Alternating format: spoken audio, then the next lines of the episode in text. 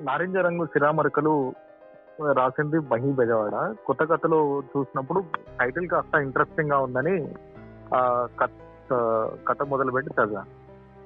చదువుతుంటే చాలా అంటే నిజానికి ఏదో అబ్స్ట్రాక్ట్గా చెప్తున్నట్టున్నప్పటికీ మొత్తంగా ఈ ఇప్పుడు అనుకుంటున్నటువంటి దేశం ఏన్షియంట్ ఇండియన్ హిస్టరీ అంతా మనకు ఆ కథలో కనిపిస్తుంది. ఓ- ఆ కథానాయకుడు ఒక హిస్టరీ స్టూడెంట్ అని ఉంటాడు. వాడు హిస్టరీని చదువుతూ లే- లేదా సివిల్ చదివేటువంటి వాడు కూడా అయ్యి ఉంటాడు. వాళ్ళు కూడా హిస్టరీ చదువుతారు పొలిటిక్స్ చదువుతారు కాన్స్టిట్యూషన్ చదువుతారు.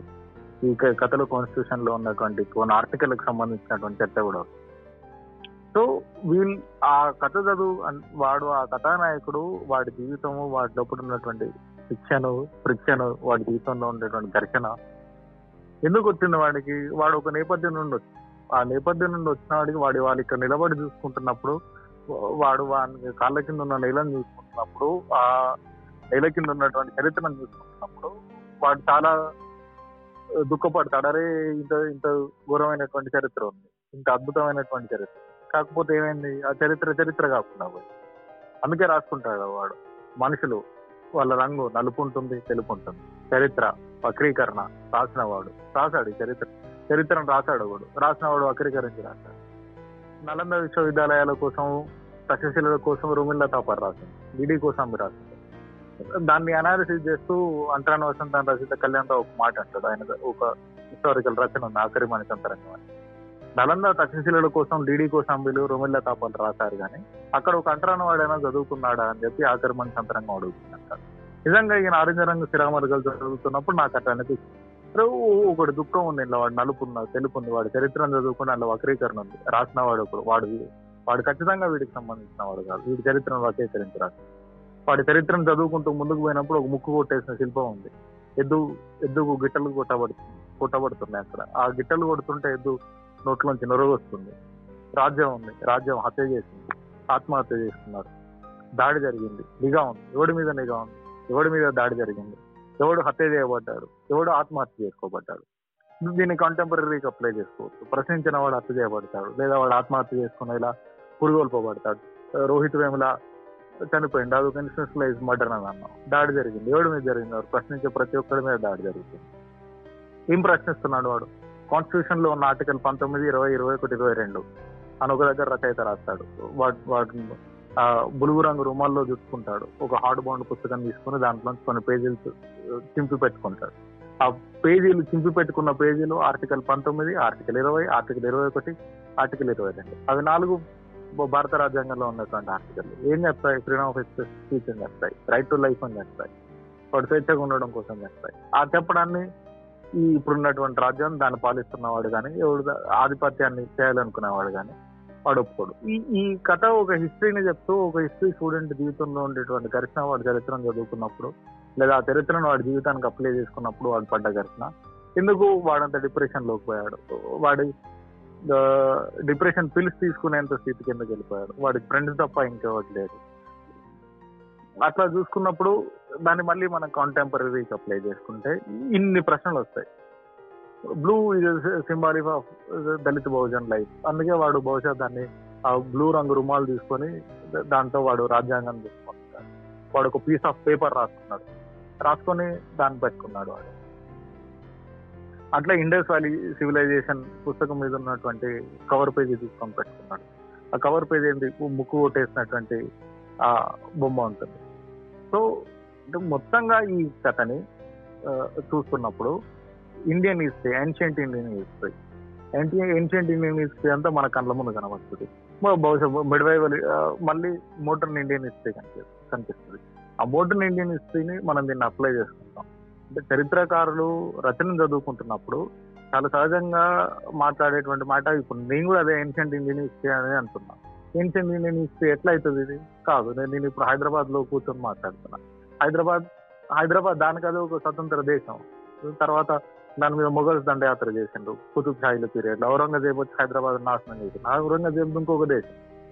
వాడు వచ్చి హైదరాబాద్ దేశం మీద దండయాత్ర చేసి ఇక్కడ ఉన్న గొప్ప కట్టలన్నిటి నాశనం తర్వాత బ్రిటిష్ వచ్చిండు. బ్రిటిష్ కింద నిజాం ఇండిపెండెంట్ అని అనిపించినప్పటికీ బ్రిటిష్ చెప్పినటువంటి మాటనే వినాలి. ఇక్కడ ఉన్నటువంటి బ్రిటిష్ రెసిడెన్సీ ఉంది. బ్రిటిష్ రెసిడెన్సీ లో గవర్నర్ ఏం చెప్తే నిజాం వచ్చేయాలి సో ఇండియన్ హిస్టరీ అని మనం మాట్లాడుకున్నదంతా అనేక దేశాల హిస్టరీ ఇవాళ అదంతా ఒక దేశంగా ఉంది కనుక మాట్లాడుకుంటాం అట్లా చూసుకున్నప్పుడు నువ్వు యాన్షియంట్ మూవీస్ చూసుకున్నప్పుడు అది కొద్దిగా ఇప్పుడు పాకిస్తాన్లో ఉంది. కొద్దిగా ఆఫ్ఘనిస్తాన్లో ఉంది. నువ్వు నువ్వు వీటి కిందకి వస్తే ఇంకొకటి. Indus valley civilization Indus valley civilization మొత్తం ఇండియా అని అనలేదు దాంట్లో మెజారిటీ పార్ట్ ఇప్పుడు పాకిస్తాన్లో ఉంది. సో చరిత్రను మాట్లాడే వాళ్ళు చరిత్రను రాసేవాళ్ళు ఇది పలానా పీరియడ్లో జరిగిందని మాట్లాడుతూ మళ్ళీ దాన్ని ఇండియా అని మాట్లాడతారు. అసలు ఇండియా అని మాట్లాడడం చరిత్రలో ఆ, చరిత్రకాలు చేయకుండా ఉండాల్సినటువంటి పని. ఎందుకంటే అది ఇంకో కాలంలో జరిగింది. నంగచోళము మగధ ఇట్లా అనుకుంటాం మనం చెప్పన్న రాజ్యాలని చెప్పుకుంటాం ఈ దేశం స్వాతంత్రం వచ్చిందని చెప్పబడుతున్నప్పుడు ఐదు వందల సంస్థానాలు ఉన్నాయి. సో వాటన్నిటి హిస్టరీని వాడు చదువుకున్నప్పుడు వాడు లాంటి మనుషులు ఉంటారు. వాడు లాంటి మనుషుల్ని చూసి వాడి చరిత్రను వాడు చూసుకొని వాడు దుఃఖపడతాడు వాడు డిప్రెషన్లోకి పోతాడు. ఆలోచించే ప్రతి వాడు డిప్రెషన్లోకి పోతాడు మొత్తం ప్రపంచ చరిత్రలో నువ్వు ఏ సాహిత్య గొప్ప సాహిత్యకారులు అని అనుకునే వాళ్ళంతా అట్లా పిచ్చిన పట్టిన వాళ్ళు ఉన్నారు. మా- మన తెలుగు సమాజంలో శ్రీశ్రీ కూడా లాస్ట్గా మెంటల్ హాస్పిటల్లో జాయిన్ చేయబడ్డవాడు. మంటో అట్లా జాయిన్ చేయబడ్డవాడు. అట్లా మనం వరల్డ్ హిస్టరీలో చూసుకుంటే సాహిత్యకారుల అట్లా మెంటల్ హాస్పిటల్లో జాయిన్ చేయబడ్డవాళ్ళు. వాడే ఎందుకు జాయిన్ చేయబడతాడు అక్కడ? వాడు ఎందుకు వాడికి పిచ్చెక్కుతుంది వాడు ఎందుకు డిప్రెషన్లోకి పోతాడు? వాడు ఎందుకు depression pills anti depression pills వాడాలి? ఎందుకంటే వాడు ఆలోచిస్తాడు. వాడి ఆలోచనని ఈ సమాజము ఈ సమాజంలో ఉన్న ఆధిపత్యం ఒప్పుకోదు. ఆ ఒప్పుకోకపోవడంతో వీడు పడేటువంటి ఘర్షణ ఈ నారింజ రంగ శ్రీరామారి గారు. సిరా అనగానే మనకు ముఖ్యంగా మనకి ఊహకు వచ్చేది నీలం రంగు. కానీ అక్కడే మనల్ని బ్రేక్ చేసి నారింజ రంగు సిరా మరకలు అని చెప్తాడు. అంటే పాఠకులకి ఒక హింట్ ఇచ్చి ఇవ్వనట్టుగా ఆ ఈ ఈ శీర్షిక ఉంటుంది. అలాగే తనది ఇంకొక కథ శీర్షిక ఊదా రంగు చిలుకలు. ఊదా రంగులో చినుకులు రాస్తాయా? ఆ, అసలు ఆ- ఊహ ఎట్లా ఉంటుంది? అని చెప్పి వెంటనే పాఠకుడు ఆ ఇమేజ్ని కళ్ళ ముందు తెచ్చుకుంటాడు చినుకులు ఊదా రంగులో పడడం. సో ఇట్లాంటి ఆ, ఒక బ్యూటిఫుల్ టెక్నిక్ ఉన్న కథకుడు ఆ, మహి బెజవాడ ఆ, అలాగే ఇప్పుడు ప్రత్యేకంగా మనం ఈ కథ గురించి మాట్లాడుకుంటే నారింజ రంగ శిరామరసలు ఆ, ఈ కథ గురించి మనకు ఇప్పుడున్న నడికి నడివి మనం దృష్టిలో పెట్టుకుంటే ఒక కళాకారుడికి లేదా ఒక సృజనకారుడికి ముఖ్యంగా కళ కంటే ముఖ్యంగా ఉండాల్సింది స్వేచ్ఛ అని మనం అందరం అనుకుంటూనే ఉంటాం. అయితే ఆ సృజనకారుడికి తన స్వేచ్ఛను హరిస్తే అతను పడే మదన ఈ కథ నారింజ రంగు శ్రీరామరసలు ఇప్పుడు ఎప్పుడైనా సరే ఒక ఆర్టిస్ట్కి తను చె- తను చెప్పాలనుకున్నది తను వేయాలనుకున్న బొమ్మ లేదంటే తను రాయాలనుకున్న కథ ఆ, లేదంటే ఇంకేదైనా ఆర్ట్ ఫామ్లో తను తను చదివింది తను చూసింది ఆ, లేదంటే తను విన్న దానికి స్పందన తన కళారూపంతో ఇస్తాడు కాబట్టి తనకి ముఖ్యంగా ఉండాల్సింది స్వేచ్ఛ. ఆ స్వేచ్ఛని రాజకీయాల పరంగా కానీ లేదంటే ఇంకేదైనా పెత్తందారి వ్యవస్థ కానీ ఆ స్వేచ్ఛను హరించినప్పుడు ఆర్టిస్ట్ అనేవాడు ఆ కళాకారుడు అనేవాడు ఆ సృజనకారుడు అనేవాడు ఎంతగా మదన పడతాడు తనని తాను కోల్పోతాడు తనని తాను డిస్టర్బ్ చేసుకుంటాడు ఆ తనని తాను అటాక్ చేసుకోవడం అనేది ఈ కథలో మనకి క్లియర్గా రాస్తాడు మహి నిజానికి మహి కథలు అన్ని చదవాలంటే మనకి మనసులో కాస్తన్న తడి ఉండాలి. ఏమీ లేకుండా అంటే కాస్తన్న ఆత్రత లేకుండా మనం ప్లెయిన్గా చదువుతామంటే మాత్రం మహి కథలు పనిచేయదు అంటే అంటే హైలీ ఎమోషనల్ కథలని చెప్పలేము కానీ ఆ, సమాజం మీద మనకు ఒక అవగాహన ఉండాలి. ఇంకా గట్టిగా చెప్పాలంటే చరిత్ర మీద కమ్యూనిజం మీద కూడా మనకు కాస్త అవగాహన ఉండాలి. మహి కథలు చదవాలంటే వాటితో పాటు మనకి గుండెలో కాస్త తడి కూడా ఉంటేనే మహి కథలు మనకి మన మనసుకి హత్తుకుంటాయని మాత్రం నేను ఖచ్చితంగా ఆ, చెప్పగలను. అయితే అలాగే ఆ, ఈ పర్టిక్యులర్ కథలో నారింజ రంగు శ్రీరామరకంలో నాకు నచ్చిన ఒక వాక్యం చెప్తాను. ఆ మనం మనం కాదు ఎవరి కోసమో రాయబడ్డ చరిత్ర అని చెప్పి ఒక ఒక- ఒక వాక్యం రాస్తాడు రచయిత. ఈ ఒక్క లైన్లోనే మనకి కథ అంతా దేని గురించి మాట్లాడుతున్నారు ఎవరి గురించి మాట్లాడుతున్నారు ఏ పరిస్థితుల్లో ఈ కథ నడుస్తుంది అన్న ఐడియాస్ మనకి ఆ, రచయిత ఇస్తాడు. అంటే ఈ ఒక్క వాక్యంలోనే మన మీద ఎంత కుట్ర జరుగుతుంది మన మీద ఎవరు ఎంత డామినేషన్ చేస్తున్నారు లేదంటే మనల్ని ఎవరు ఎంత అప్రెస్ చేస్తున్నారు అన్న విషయాన్ని తను ఈ యొక్క చిన్న వాక్యంలో చాలా సింపుల్గా ఉంటాయి తన వాక్యాలు మహి మహి వాక్యాలు. ఆ మనం మనం కాదు మనం ఎవరి కోసమో రాయబడ్డ చరిత్ర అనేసి అంటాడు. అంటే మనం బ్రతికుండగానే మనం ఈ రోజు ఉండగానే రేపు మనం ఎలా కనబడతాము ముందు వచ్చే తరాలకి అని చెప్పి మనకి ఈ రోజే చెప్తాడు. అంటే మనం ఆల్రెడీ జరిగిపోయిన ఒక చరిత్ర అని చెప్పి మనకి ఈ ఈ ప్రెసెంట్ టైం లోనే తనకి చెప్తాడు.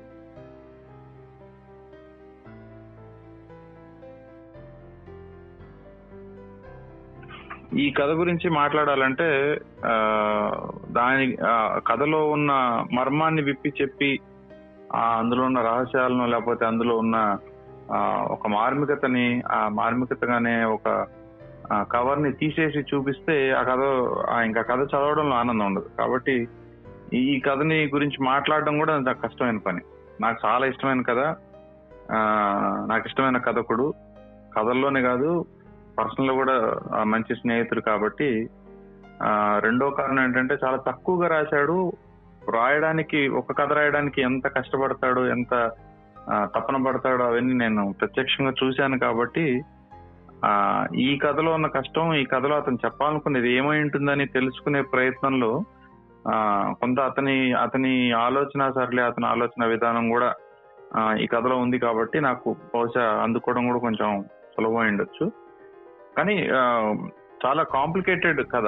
కాంప్లికేటెడ్ అంటే మార్మికత ఉన్న కథ. బాగా ఇష్టపడతాడు. మ్యాజిక్ రియలిజం ఇష్టపడే రచయితలు చాలా తక్కువ మంది మ్యాజిక్ రియలిజం రాసేవాళ్ళు కూడా. మునిపల్లి రాజు గారు రాసేవాళ్ళు. అట్లా మై బెజవాడు కూడా చాలా ఇష్టపడతాడు మునిపల్లి రాజు గారిని మ్యాజిక్ రియలిజం అనే ప్రక్రియని కానీ స్టైల్ పరమైన కొంత అంటే అతనికి వ్యక్తిగత జీవితంలో కూడా ఎక్కువగా ఉన్న కలర్స్ అంటే ఈజ్ వెరీ గుడ్ డిజైనర్. మీరు కొత్త కథలో వచ్చింది కథ. ఆ పుస్తకంలో చదివితే అతని ఇంట్రొడక్షన్లో కూడా అదే రాసింది సో ఆ రంగుల్ని అక్షరాల్ని మిళితం చేసి ఆ, రెండిట్లో జమిలిగా కృషి చేస్తున్న వ్యక్తి అని. సో ఆ ప్రయత్నం స్పష్టంగా దీనిలో కనపడుతుంది. టైటిల్ దగ్గర నుంచే ఆరెంజ్ రంగు నారింజ రంగు సిరామార్కుల దగ్గర నారింజ రంగు దగ్గర మొదలు పెడతాడు రంగుతోటి. కథలో కూడా డిస్క్రిప్షన్లో చాలా చోట్ల చాలా స్పష్టంగా కలర్స్ డిస్క్రైబ్ చేస్తాడు. ప్రతి కలర్కు ఒక సిగ్నిఫికెన్స్ ఉంటుంది. అది అతను గ్రాఫిక్ డిజైనర్ ప్లస్ ఆర్టిస్ట్ కాబట్టి ఆ కలర్ సిగ్నిఫికెన్స్ కూడా తెలుసు. ప్రొటగనిస్ట్ చేతులు జోబులో ఒక నీల రంగు రుమాలు ఉంటుంది. చాలా ముఖ్యంగా నలుపు తెలుపును వాడతాడు. నలుపు తెలుపు అనే రంగుల్ని కూడా ఒక ఒక స్టేట్మెంట్ చేయడం కోసం ఒక ఒక విషయాన్ని మనకి వ్యక్తీకరించడానికి వాడతాడు. అలా చాలా ఉంటాయి. ఇక కథలో ఒక చోట కథ మొత్తం స్టాండర్డ్గా ఉండే ఒక ముఖ్యమైన పాత్ర ఎవరంటే ఓల్డ్ స్మగ్లర్ బాటిల్ పైన ఉన్న గుబురుగడ్డం ముసలేవాడు అంటాడు.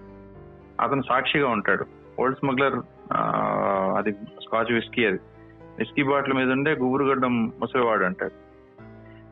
అసలు ఓల్డ్ స్మగ్లర్స్ అంటే స్కాట్లాండ్ బ్రాండ్ అది. ఆ స్మగ్లింగే పెద్ద కథ అది. అది వేరే కథ అనుకోండి కానీ వాళ్ళు లిక్కర్ స్మగ్లింగ్లోనే వాళ్ళు దాని ఒక సేవలాగా భావించేశారు. సో ఆ- స్మగ్లర్స్ కూడా ఒక ప్రత్యేకత ఉంది. ఆ స్మగ్లింగ్ ఆ బ్రాండ్కి ఒక ప్రత్యేకత ఉంది. సో ఆ ముసలివాడికి ఒక ప్రత్యేకత ఉంది.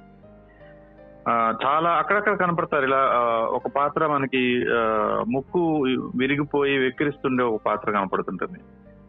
అలాగే ఎద్దులు కనిపిస్తాయి. ఎద్దు ఇవన్నీ మీకు కరెక్ట్గా హిస్టరీ తెలిస్తే లేదా హిస్టరీకి సంబంధించిన పుస్తకాలు చూస్తే కొంచెం సివిలైజేషన్స్ గురించి ఇండస్ వ్యాలీ సివిలైజేషన్ వీటి గురించి తెలిస్తే వాటికి సంబంధించిన ఐకానిక్ ఫిగర్స్ ఇవన్నీ. సో ఎక్కడ చరిత్రకి సంబంధించిన కథ చెప్తున్నాడు.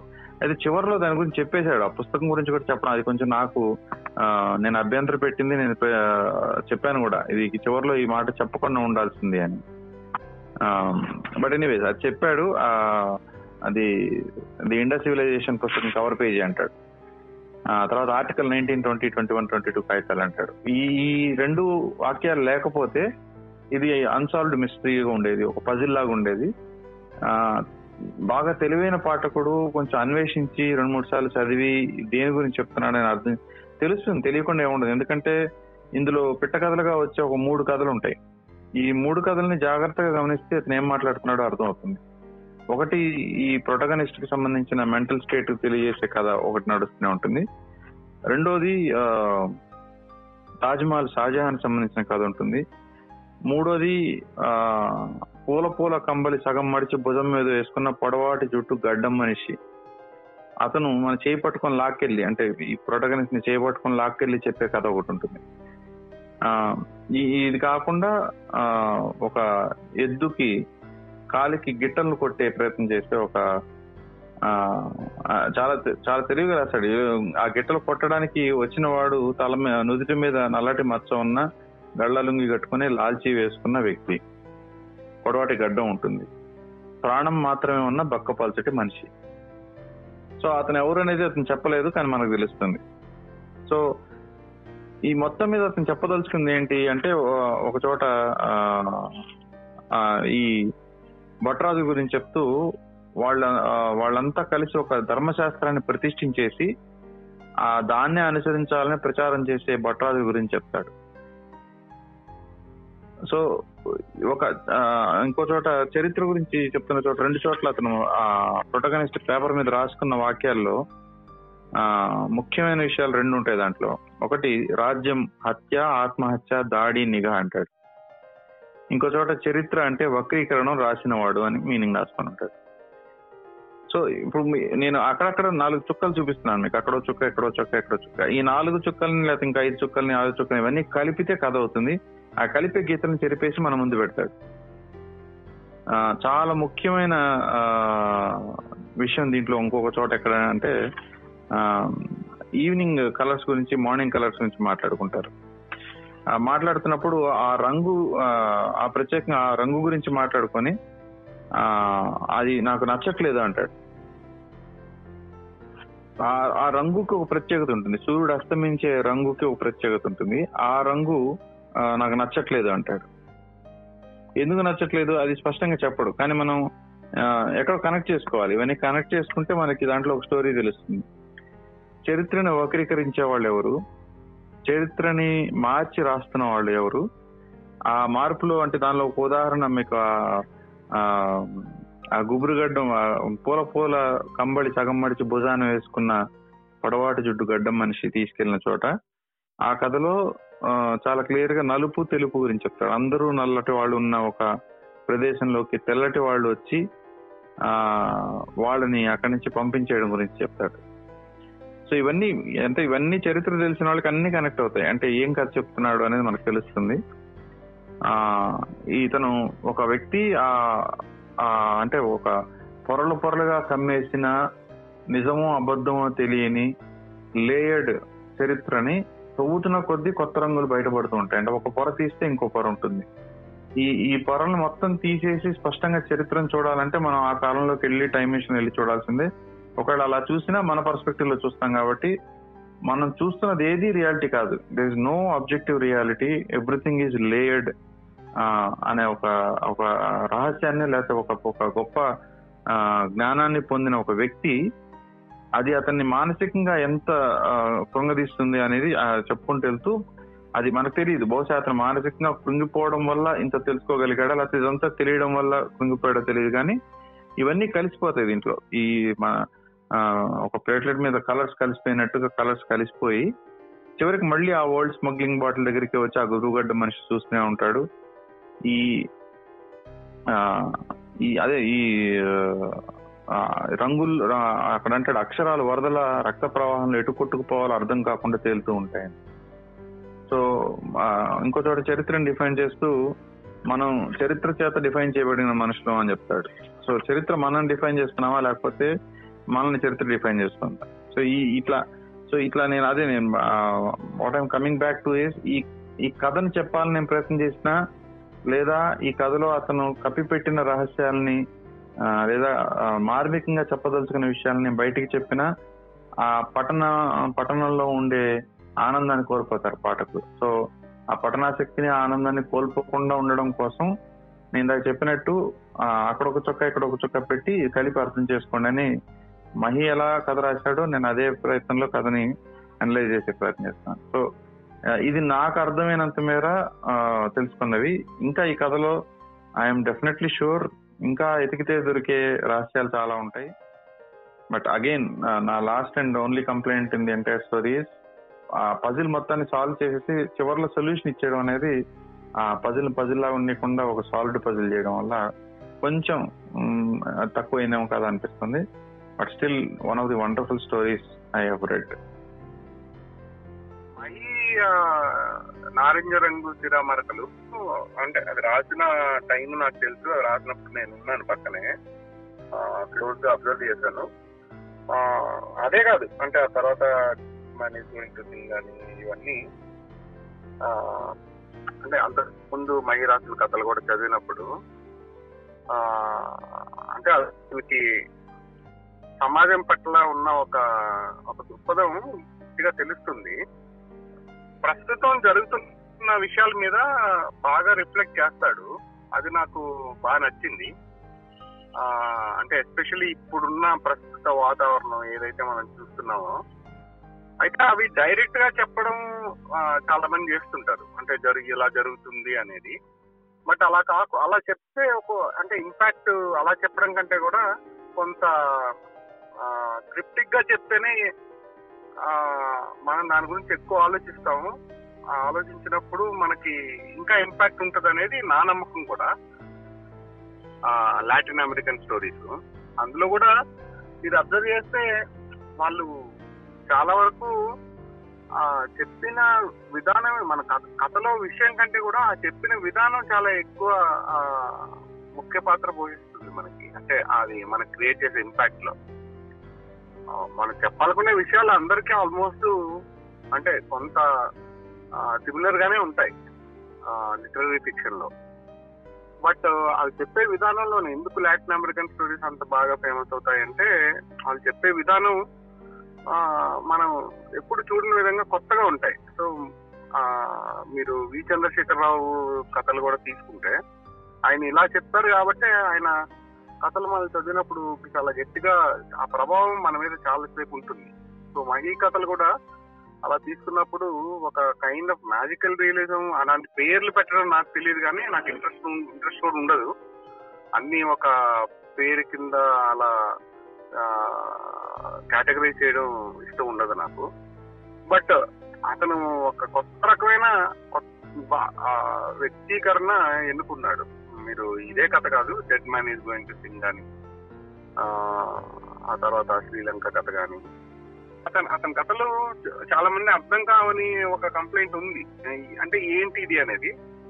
బట్ అలా అనుకునే వాళ్ళ కోసం కాదు కదా ఈ కథలు. అతను రీచ్ అవ్వాలనుకున్నది కొంత ఆ కథ మీద టైం స్పెండ్ చేసి అంటే ఇమీడియట్గా అర్థమైపోయి ఓహో ఇదా ఇలా ఉంటే బాగుంటుందని కాకుండా దాని మీద ఆ చెప్పాలనుకున్న మన ఏదైతే ఒక అంశం ఉంటుందో ఆ అంశం గురించి కొంత లోతైన ఆలోచన చేయగలిగిన పాఠకుల కోసం కాబట్టి అలాంటి పాఠకులకి గ్యారంటీగా అతనికి దగ్గర అవుతారు దగ్గర అయ్యారు కూడా చాలా మంది అది నచ్చిన వాళ్ళు ఆయన కథల గురించి చాలా డిస్కషన్ జరిగింది. కాకపోతే ఇంకా ఎక్కువ రాయాలి బట్ అతను రాయట్లేదు. అది చాలా మందికి అతని మీద ఉండే కంప్లైంట్ బట్ దానికి మనం ఏం చేయలేం కదా.